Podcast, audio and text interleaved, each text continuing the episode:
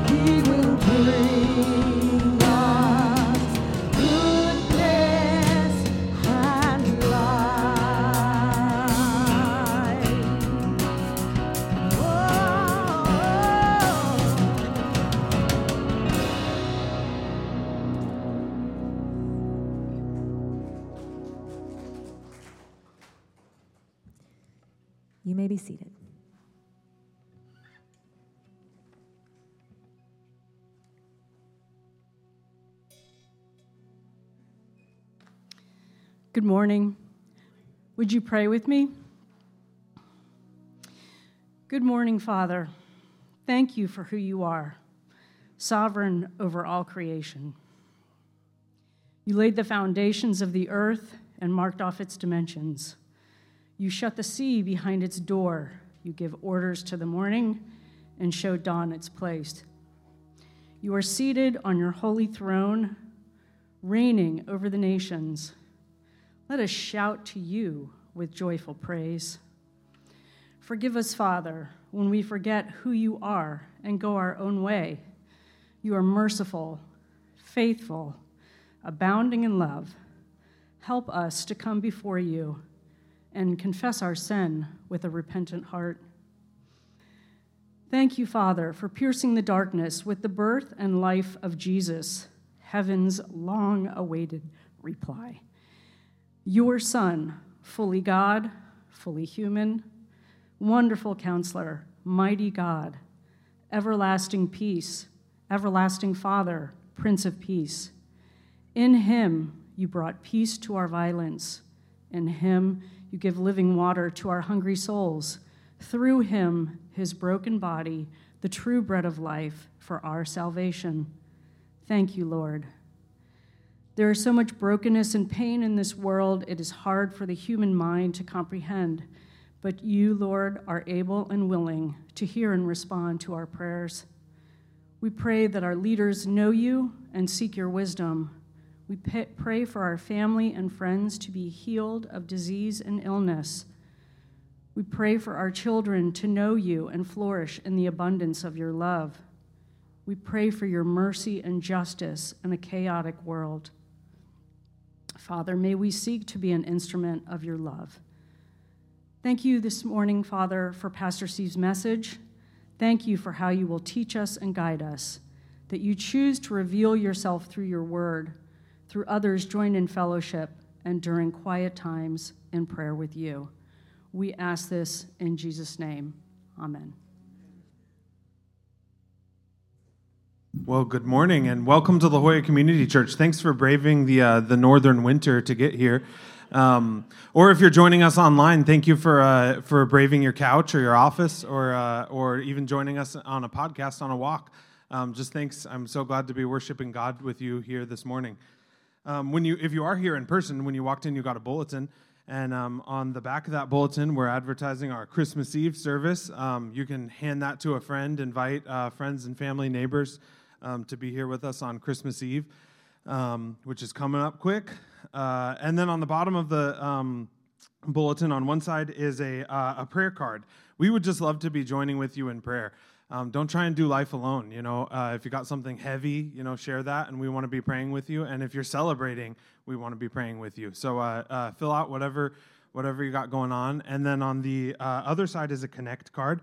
You can just give us your name, email address, uh, phone number. Um, we'll uh, we'll spam you about once a week um, with a great newsletter um, that you'll uh, uh, learn about everything that's going on in the life of the church.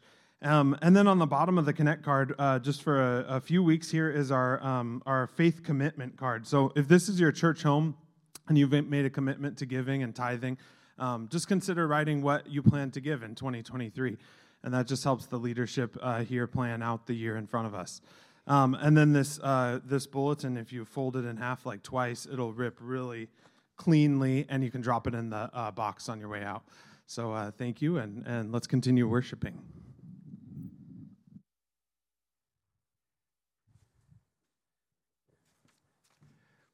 Thank you, Drake.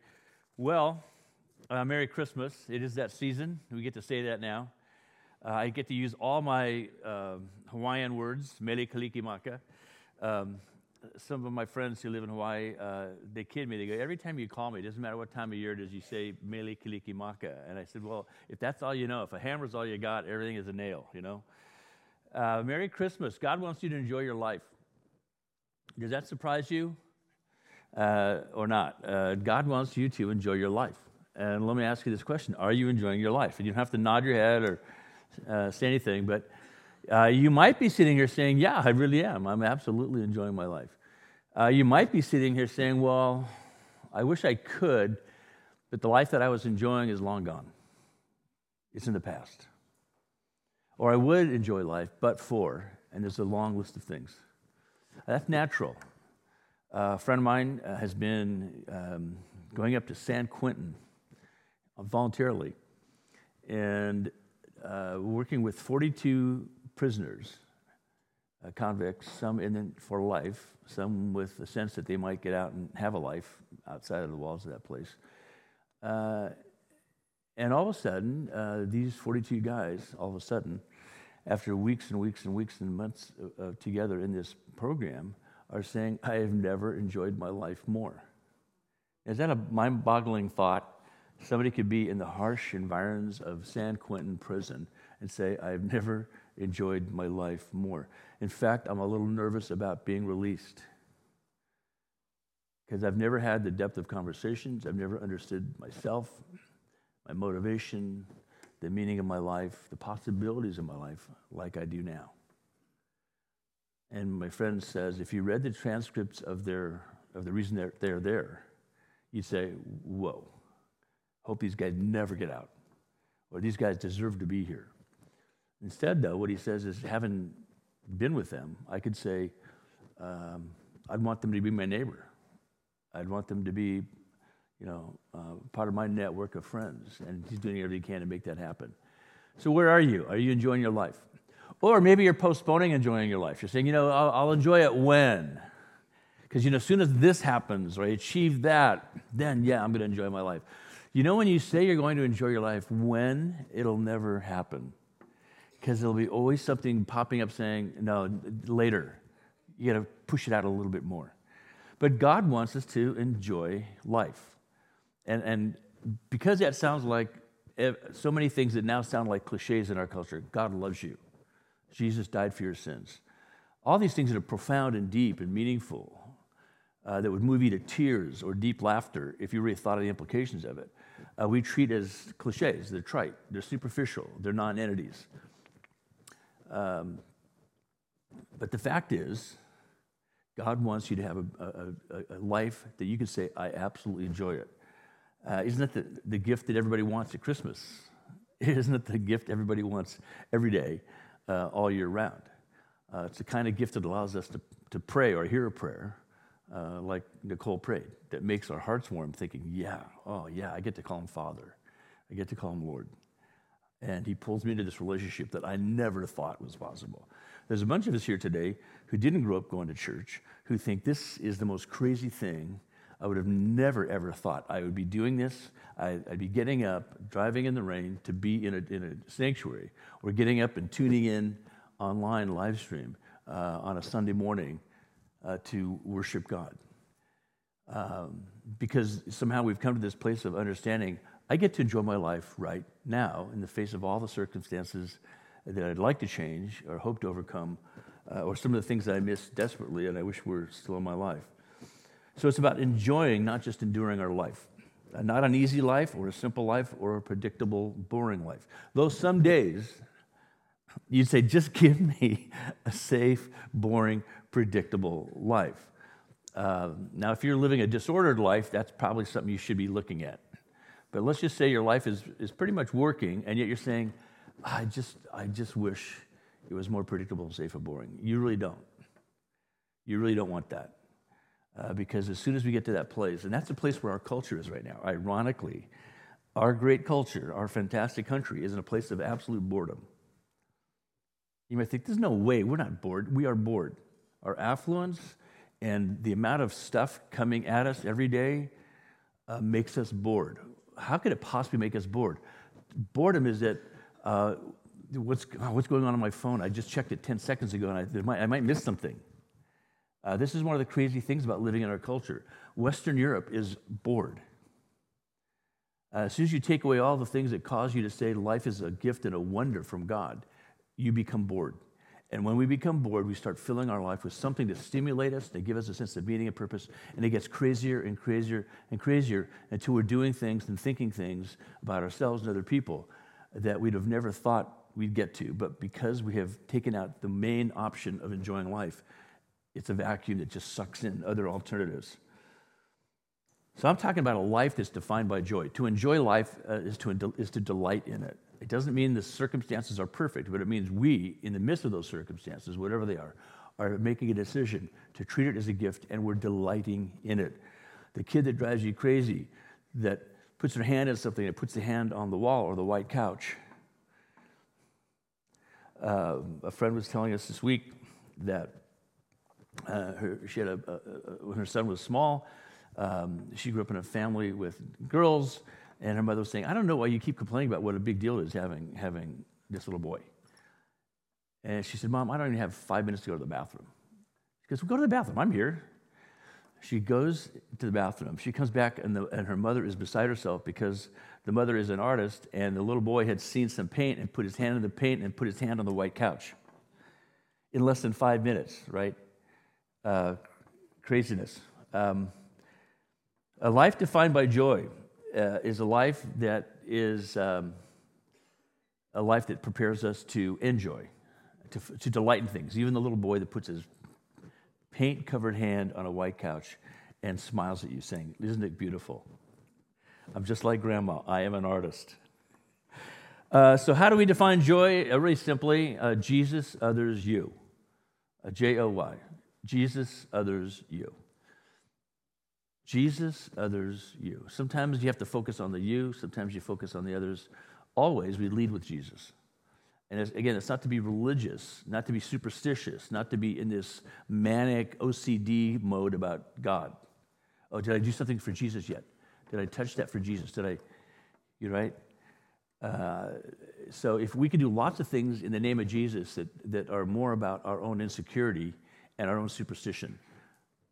And I, I won't give you examples because every time I do, somebody comes up and complains that I've offended some segment of the church somewhere uh, whether it's my grandmother who went to Mass every day and was a miserable person.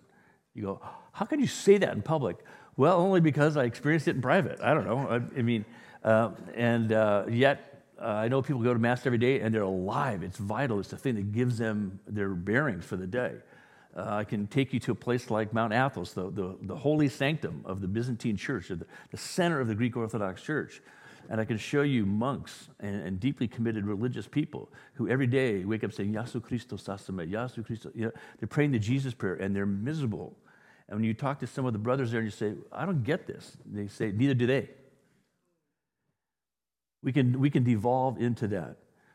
We can make Jesus, others, you this kind of a mantra that, oh no, did I get it, did the order right? Did I do something? No. It's just about saying, if, if, if your life is going to be a delight, if you're going to enjoy it, you start with joy, and that joy includes Jesus, others, and you. What are you doing for you right now, this season? Are you doing anything for you? Are you taking time for you to simply sit in the presence of God, or to take a walk in a quiet place, or to go to the mall? The mall can be ambient noise that allows you just to, to just clear your head. You see things that delight you or distract you, and it gets you thinking and, and whatever it takes for you, are you doing something for you? How are you including others? It might be that this season is demanding of you everything for others and you're feeling depleted. You have to carry Christmas on your shoulders for your family and all your friends. But you're doing it because you love them and you delight in them. Are you doing something for you? And if you're doing something for you, does it include Jesus? Because it's His power in you and through you that's going to sustain you through all the responsibilities and the demands of your life. So all of a sudden you realize this is actually a fundamental, practical way of managing and experiencing your life, not just a religious rubric or a talisman or like a lucky rabbit's foot, but it's got Jesus' name on it. It's saying this is the content that shapes my life and allows me to see it as a gift, to delight in it, and, and to actually enjoy it. Somebody could say to you, Well, if I was living your life, I would not be enjoying that.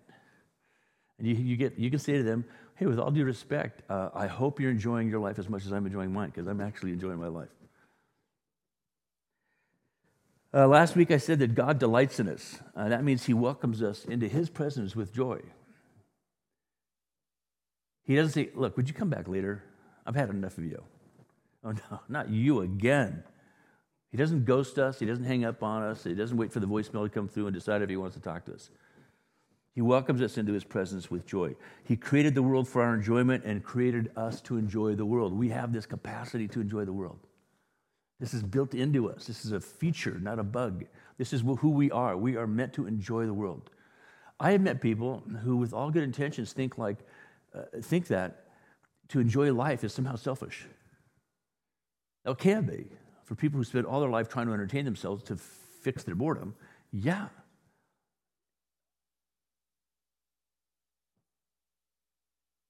Let that sink in. He created the world for our enjoyment and created us to enjoy the world. So this week we want to focus on what it looks like to take delight in the Lord who created us with that capacity and to reflect a little bit on the life that he's giving us in Christ. After all, it's Christmas. So the first big idea is this Jesus said enjoying life is seeking God's kingdom and his righteousness. Seek first the kingdom of God and his righteousness, and everything else will follow from that. Now, this, this kind of summarizes a whole series of things that have preceded. We're going to be looking at this in the new year, the, the Sermon on the Mount, and walking through uh, the Gospel of Matthew. So we're really in the birth narratives, you know, in Matthew 1 and 2, Luke 1 and 2. But Jesus said, This is the secret, this is the source. And it's an open secret, it's a public secret, it's not a, information being withheld. That you first seek the kingdom of God and his righteousness, not as to, in order to earn something or to be qualified for something, just because that's where it is. There's a man named uh, Willie Sutton, and he spent many years of his life in prison robbing, from robbing banks. And they said, Willie, you've, every time you get out, you go rob more banks. Why do you rob banks? He said, because that's where the money is. we go where the treasure is. And so we seek God and his kingdom. We start there because that's where the source of all good things are. We think in this day and age it starts and ends with Amazon. It starts and ends with the Alpha and Omega, the Lord himself. So that's the first big idea. Jesus said enjoying life is seeking God's kingdom and righteousness. Now, the, the sad thing is you won't hear this anywhere in public media. Now, we, I believe in separation of church and state. I don't mean that they should be distinctly different. I'm saying our faith ought to be integrated in everything we do in the public place, in the marketplace, in the political world. But we, we don't want anybody being oppressed by somebody's religious faith. We're all good with that, right? But you're not going to hear this idea that, that enjoyment begins with seeking the kingdom of God. Uh, it used to be that there were the Ten Commandments in pretty much every public school in America. Uh, if, you went, if you walked into the library at Harvard, it said, Thou shalt not steal. It was taped on the stapler. One, we don't need staplers anymore. And, and, and it, toward the end of the stapler's life in, in that library at Harvard, it said, Stealing is socially inappropriate. It had nothing to do with offending God or offending the image of God in us. So you won't hear this in elementary school, middle school, high school, college, graduate school. It won't be recommended in most media, but it is the essential part of the Christian message. We must start with seeking the kingdom of God. And God makes it easy for us. He came himself to say, here's the way, here's the truth, here's the life. It's in me. Uh, so life is better with a guide. Any, anybody here a mycologist? I'm just curious. Are there any mycologists here today? I'm not seeing any hands. A mycologist is a super important person. Uh, have you eaten a mushroom lately? Have you eaten a mushroom lately. When you go to the beautiful restaurant, the, the Chic Cafe, and it says wild mushroom risotto, pasta with wild mushrooms, you don't think twice about eating it. Why? Because some mycologist has been there ahead of you. He's guided whoever the purveyor is for those mushrooms into picking the right mushroom. We had this awesome bloom of mushrooms in, in, in a flower pot in our yard, and I was so stoked. I looked it up, and, and, and, and it looked so good. And then I looked again, and it said, this poisonous, deadly mushroom looks exactly like, I'm like, oh, there's no way I was going to eat it. But I said, Janet, have you ever tried? No, I didn't. Um, a mycologist can walk you through the, the woods and say, see that mushroom? You go, yeah. Don't touch it. See that one? Let's pick as many as we can find. So, this is the beautiful thing about having a guide uh, if you travel with a guide, if you've ever gone on a tour, I used to be of, the mind that I would never hire a guide. Why would you hire a guide? Until I realized, until one time I was in a situation where there was a guide, and I realized, oh my gosh, the guide isn't telling you what to think. He's helping you have an experience of your own in the presence of this great art or this beautiful place, this architecture. Uh, try going fly fishing in any great America uh, trout stream without a guide. You just spend a lot of time and money unless you have months and months and months to, to get into it and see it. You need somebody who can efficiently say, we're going to go through a lot of water, and then we're going to get to some water where fish are holding. And this is what you're going to do. And this is how you're going to approach it. Now, you still have to do the fishing, but that guide is going to set you up to engage as, as, as effectively and efficiently as possible. Guides are super important. Guess what? We have a guide into the kingdom of God. Life is better with a guide. Jesus is our guide to the kingdom of God. That's why we celebrate his birth as a very big deal.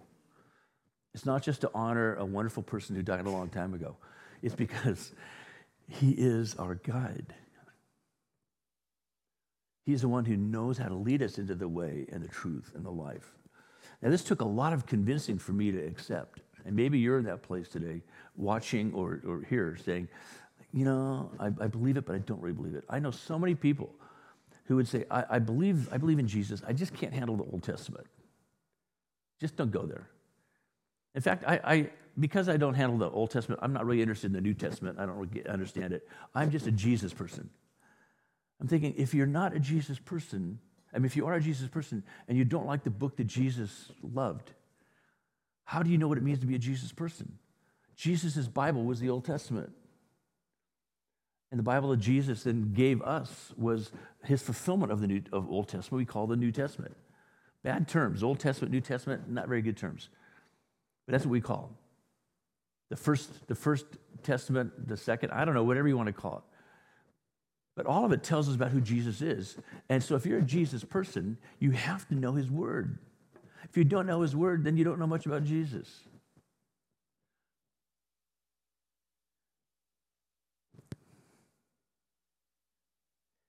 He's a trustworthy guide because he helps us to understand how the world was made, why it was made, what our part in the world is, how we're wired to, for beauty and truth and creative things, how we're also wired for selfishness and envy and resentment.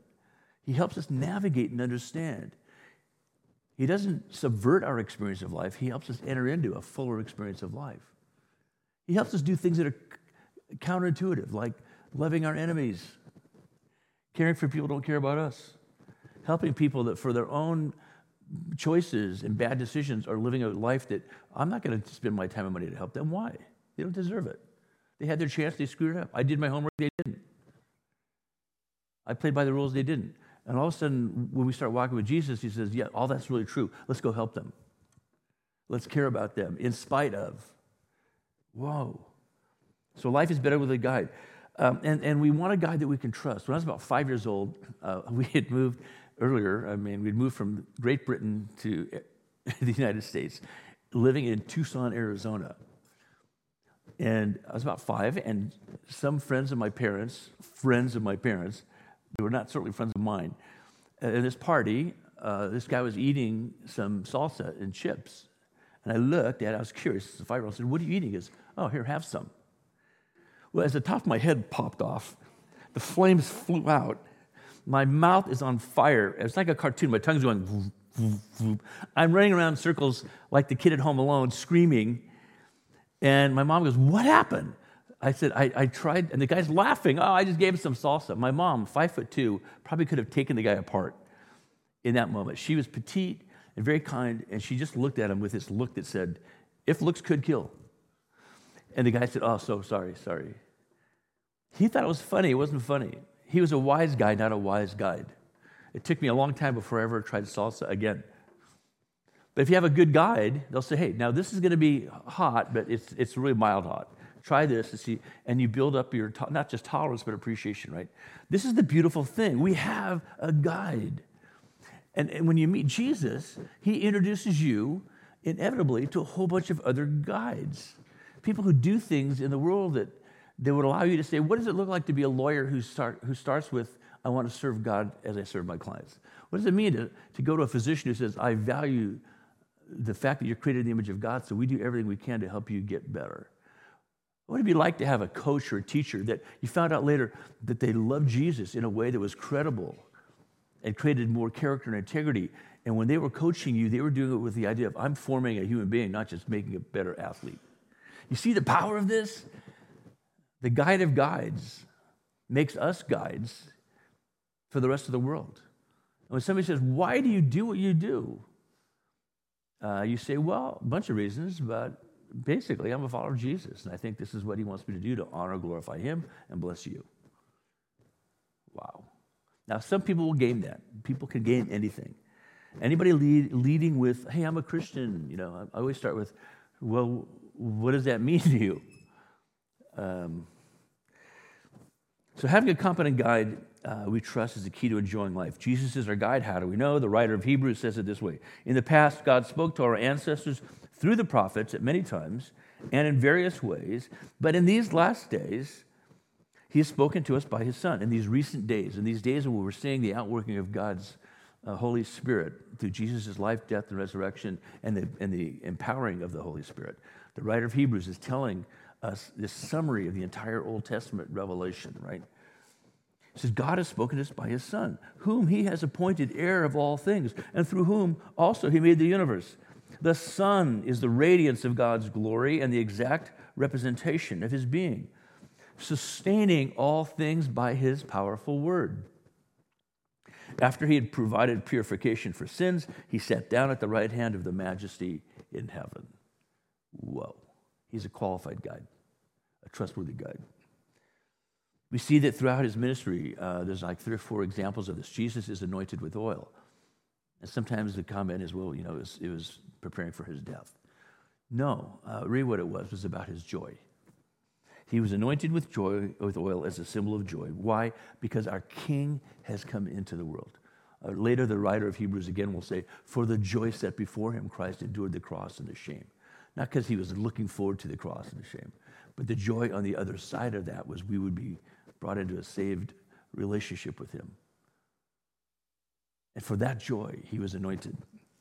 And so the writer of Hebrews continues in chapter 1 saying, Your throne, O God, will last forever and ever.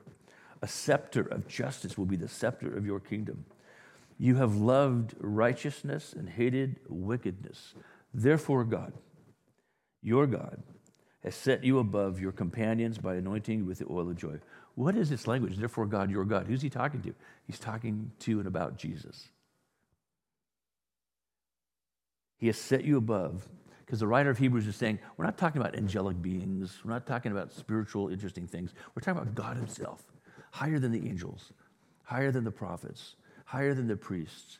He's the one who's been anointed with the oil of joy to allow us to enjoy life in Him. And so Jesus fulfills the hope in every human heart for this kind of joy. This is what beats in every human heart. Every little kid says, I wish it could be better for my mom and dad.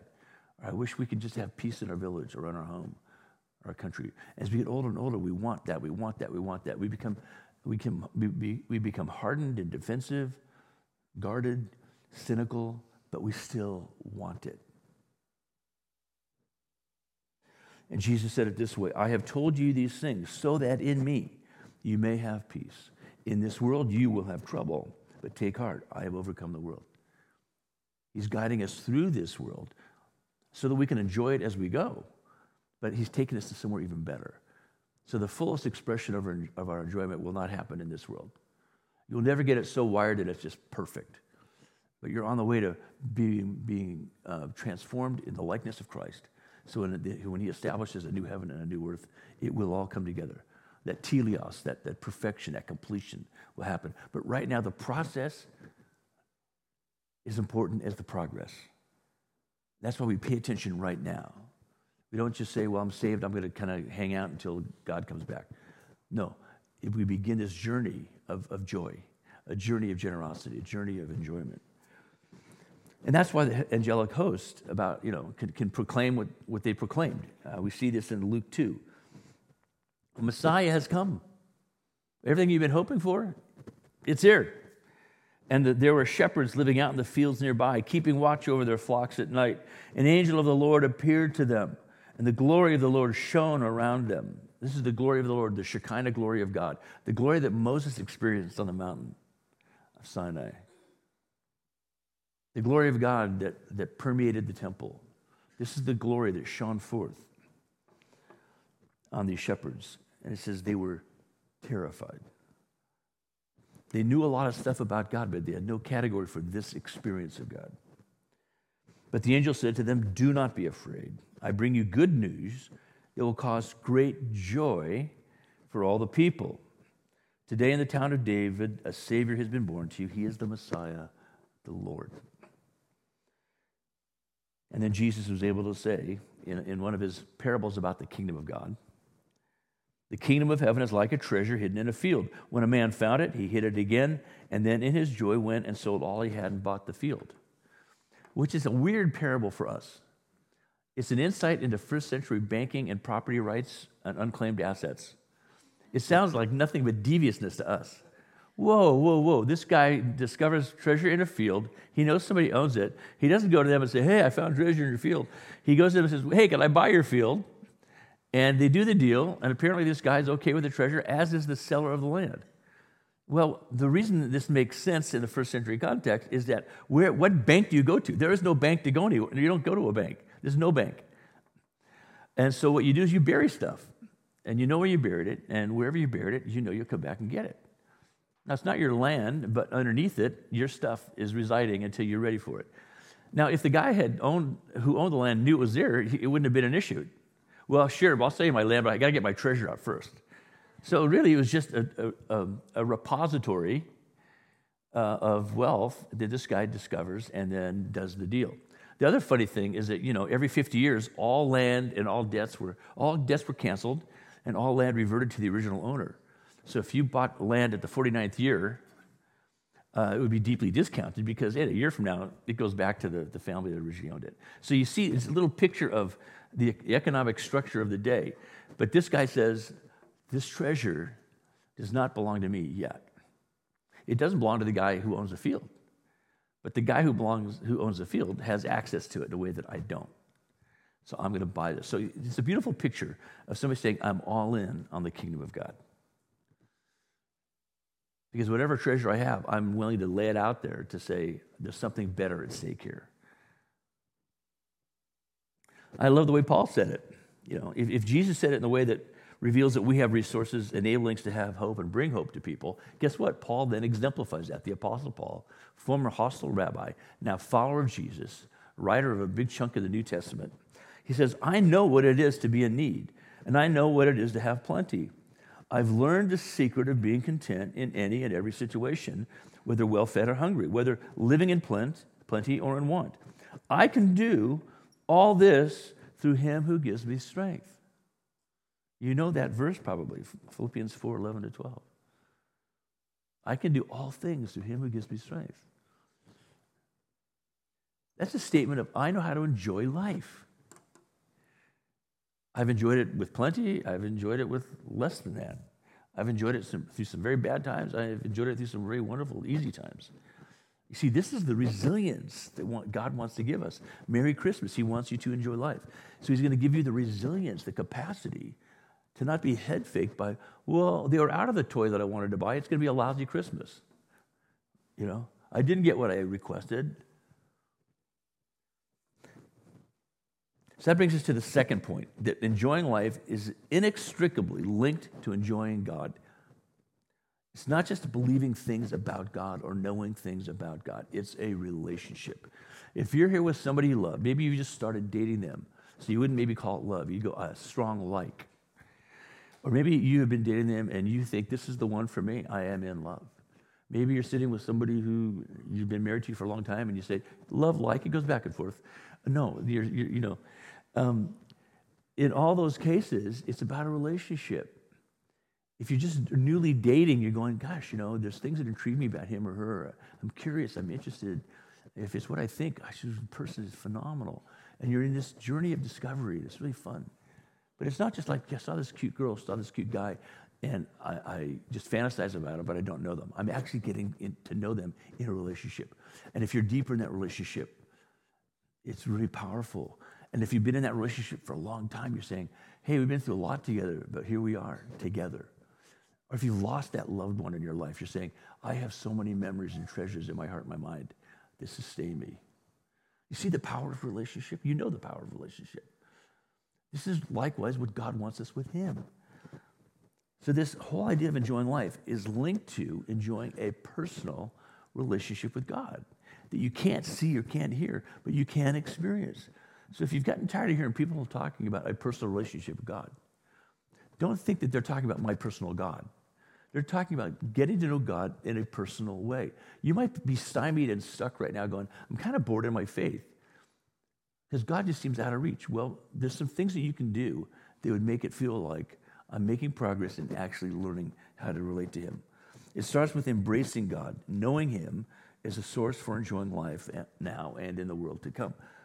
If we neglect God now, I'm too busy, but I'll get back to that. I already believe in you, so we're good there. I've checked that box. Yeah, but He wants to be involved in your life in practical ways throughout the day, every day, all the days of your life. It gets very personal, intimate. And we limit our joy and our enjoyment of life now if we neglect that intimacy with God. And if it's not going well for you, if it seems challenging to you or intimidating or frustrating, hang in there.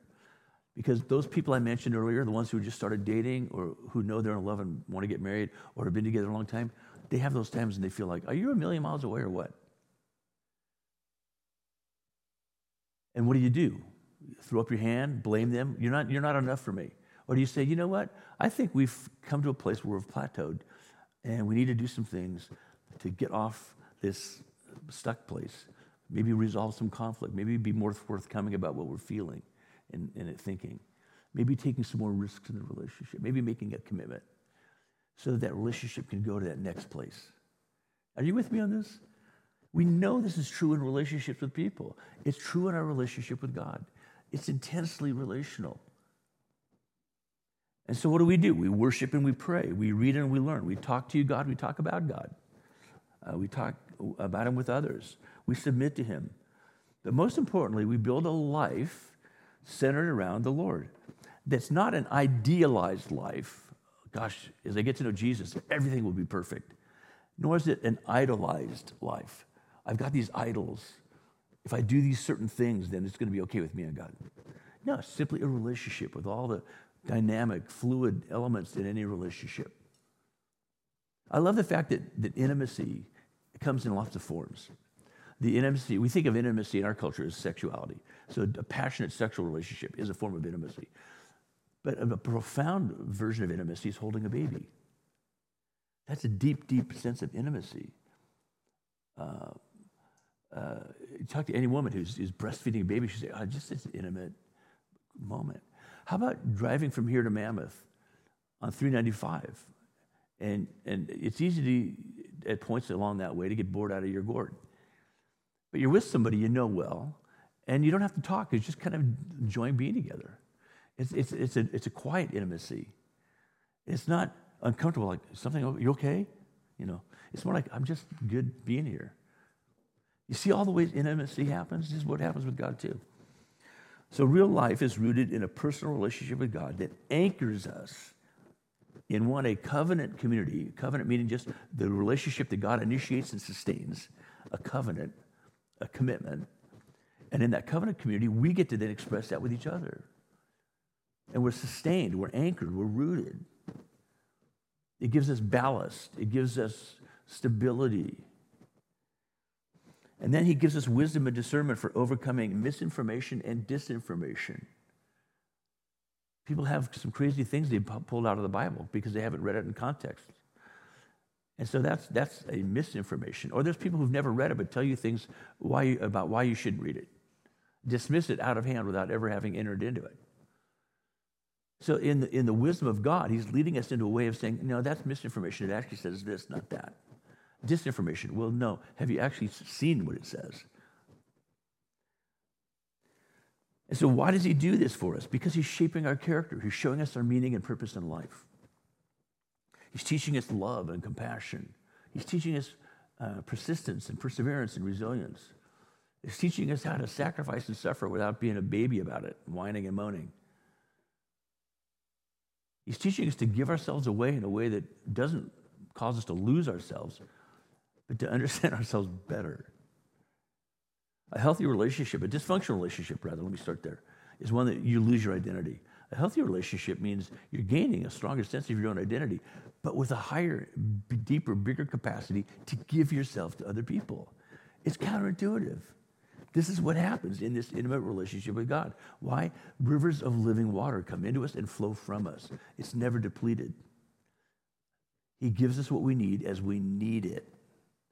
That's why a lot of people don't grow. They say, ah, I don't see that I can do that. No kidding, you can't do that. God will give you more than you can handle.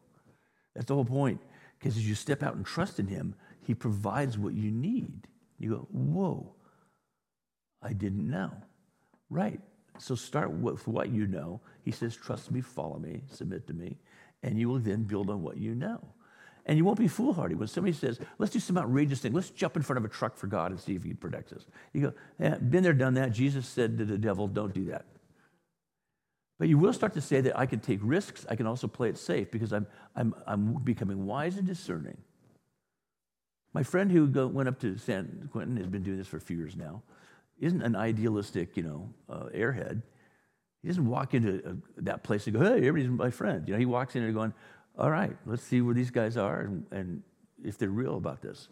And it, over time, one of these guys is getting out, and my friend's saying, "I'm so excited because I'm going to help him connect to his dream." Uh, and I give him some opportunities to do that. We'll see how he does. Whoa. So, this is the wisdom, the durability of a deep relationship with the living God. Because he wants to give us the proper perspective. He wants us to know that you're more than your successes and your failures in him. Now, in this fallen world, our gravitational pull is for our own needs, our own wants, our own desires. We default to that. What's in it for me? What's best for me? It gets us into all kinds of horrible trouble. But in his kingdom, we have the same needs, wants, desires, aspirations, dreams, but also now we have a perspective, a context for saying, God's going to help me achieve those in a way that won't tank me or other people. We under, in his kingdom, we learn to understand our needs, wants, and desires. We, we understand wise choices. We learn how to say yes in the right way, no in the right way, uh, at the right times. And that's why money, sex, and power alone aren't enough. Without the Lord, they become toxic. In the Lord, they become beautiful expressions of life. In fact, the most toxic thing we must confront in this world is worry. That's the most toxic element in robbing you of enjoying life, is worry. Uh, we live in a FOMO world, right? The fear of missing out world. What's life like in the FOMO world? Well, because we're worried about missing out, we go on the offensive. James describes it this way What causes fights and quarrels among you? Don't they come from your desires that battle within you? You desire but do not have, so you kill or do something equivalent. You take somebody out, you drop somebody off, you just do whatever you need to do.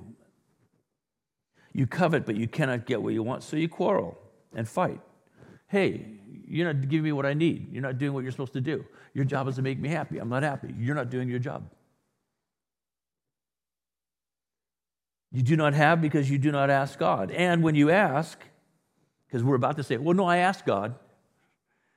but when you ask, James says, you don't receive because you ask with wrong motives. You want a prayer to be answered that allows you to dominate and impress and control and, you know, and, and God's saying, because I love you, I'm saying no. Because I love you and, I'm, and because I love other people, I don't want you to be that person in their life.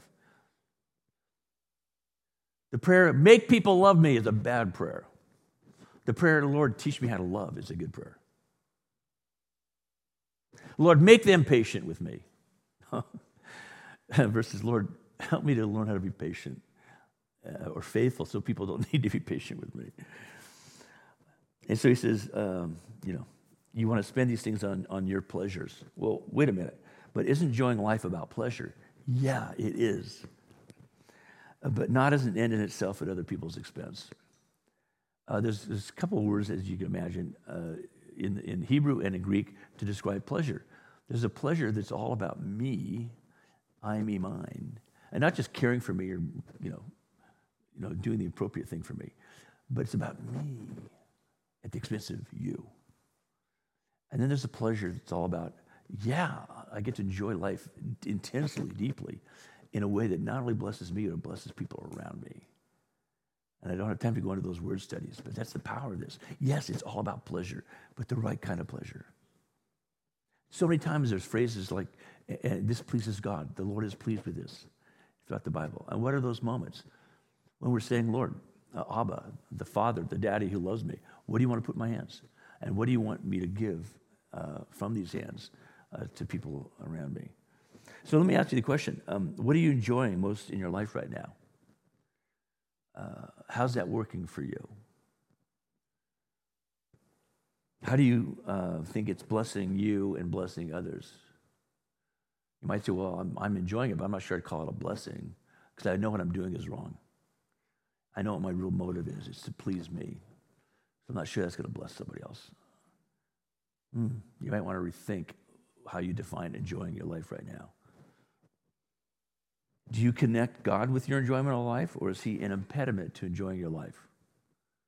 I said last week, nobody wants to invite Jesus anywhere. Hey, kids, great news. Jesus is going to be with us for Christmas. Oh, no. Hey, good news. Jesus is coming on vacation with us. Ah.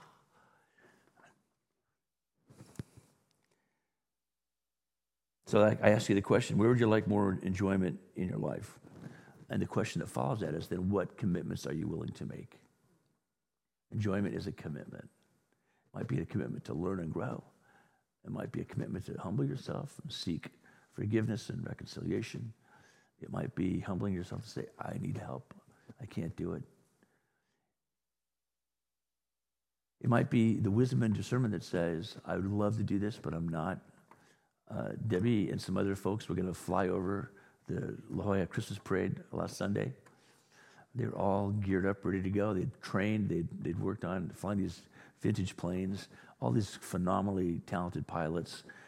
And wouldn't you know, as they flew from Gillespie Field in the sunshine, it was a massive bank of clouds over that miserable, rotten place called La Jolla, California. And they so desperately wanted to be able to fly over and delight everybody because a zillion people are kind of waiting. Jan and I are waiting, you know, all these people waiting for the planes. And uh, they, they said, you know, if we want to kill everybody on the, in the route, we'll go down under the clouds. Otherwise, we're just, we can't do it next year, right? One guy who's Bill Allen, who's been doing it for 42 years, was super bummed out, right? But this is the power, the power, the power of the commitments that we make as we learn to enjoy life. Sometimes it's a commitment of denial. Sometimes it's a commitment of being humble enough to say, Yes, I, I will receive what you want to give me.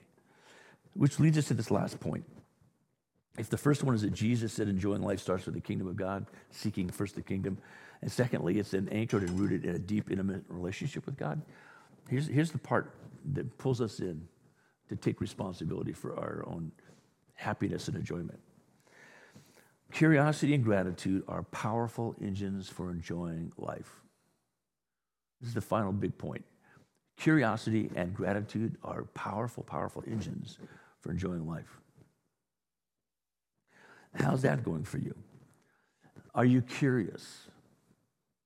I don't mean just curious, like, what's in it for me? I'm, it's like curious in it, Lord, what is it you want to show me in this situation?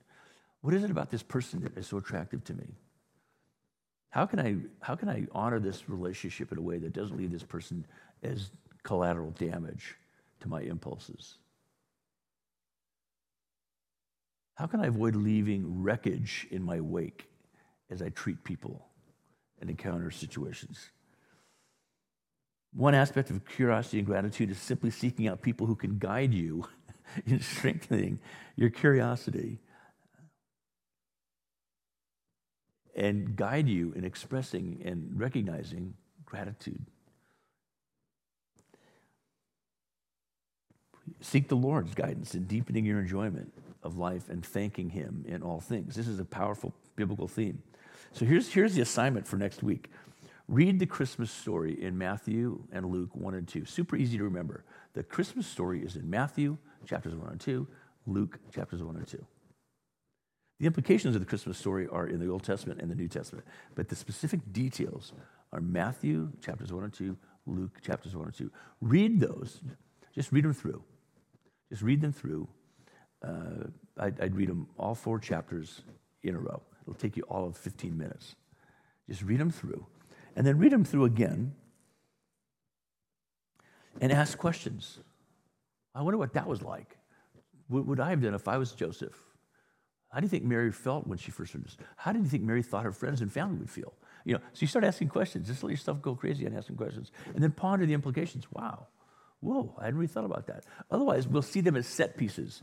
As we were driving, Jan and I were driving over here, we saw the Holy Family out in the rain.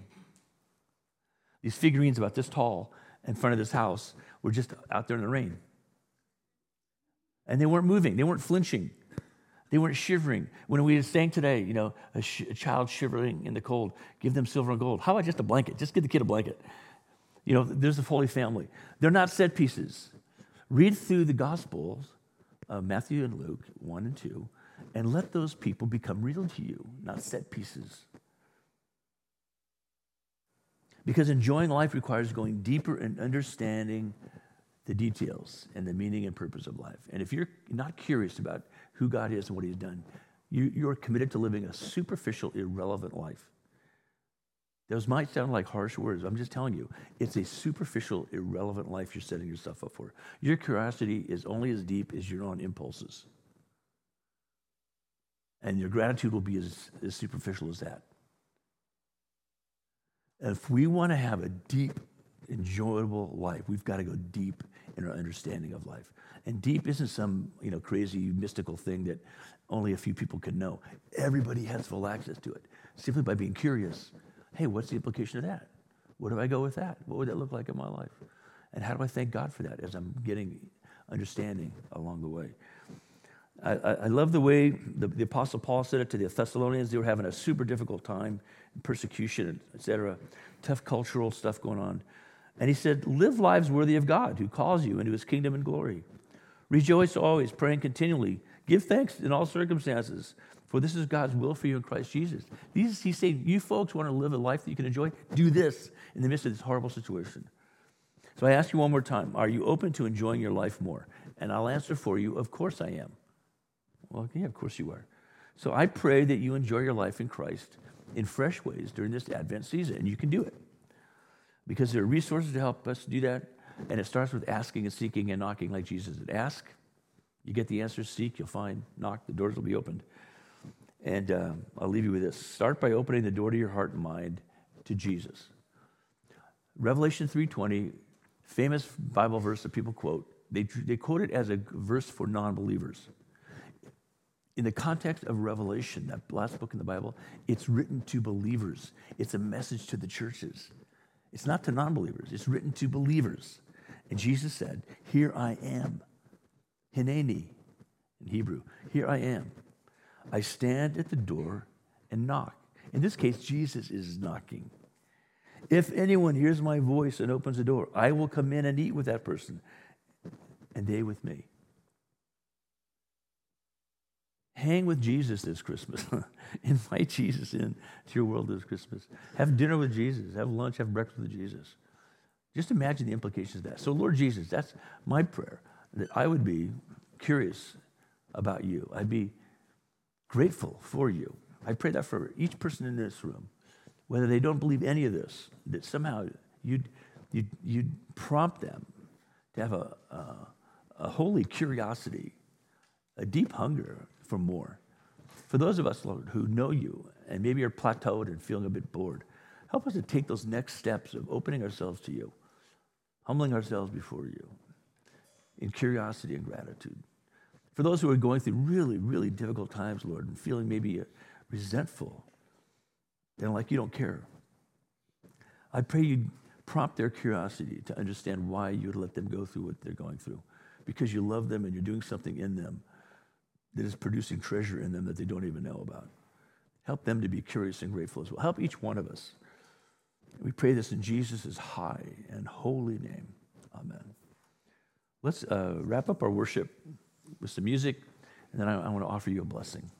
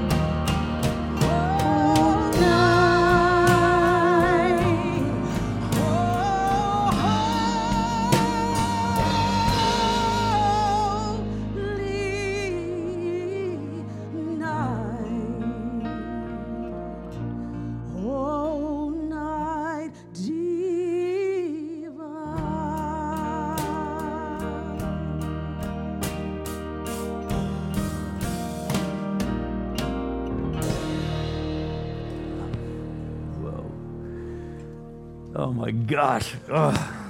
Thank you. Thank you. Thank you. Oh, Christmas Eve will be jammed in here and outside and in the Welcome Center, hearing that with candles in our hands. I can't wait. So here it is. God wants you to enjoy Him. Are you ready for that? Are you ready to take the next step, wherever that is for you? Maybe a first step. I don't know. I don't know. What do I do? I'll just take the first step. Or maybe you've been away and you're saying, I, have taken steps away from Him. I don't deserve to come back. Are you kidding me? He's welcoming you back. You're back. Take that next step and reconciling with Him. Or maybe you're ready to do something that you're a little bit nervous. You, you, you, it's just beyond you to do. He's with you. He's prepared you. You get the support of your brothers and sisters in Christ. Step up. Step out. If we can pray for you, it's a little wet out there. Um, but if you want to come up afterwards, just stand right here, and, and, and uh, there'll be people who pray with you or for you for whatever concerns you have for you or for other people or situations. In any case, get something to eat, um, enjoy the rest of your day, and look forward to worshiping you the next week, and especially on Christmas Eve, 4 o'clock. So now may the Lord bless you and keep you. May the Lord make his face to shine on you and be gracious to you. May the Lord fill you with his love, giving you everything you need to walk with him now and forevermore. In the name of the Father, and of the Son, and of the Holy Spirit. Amen.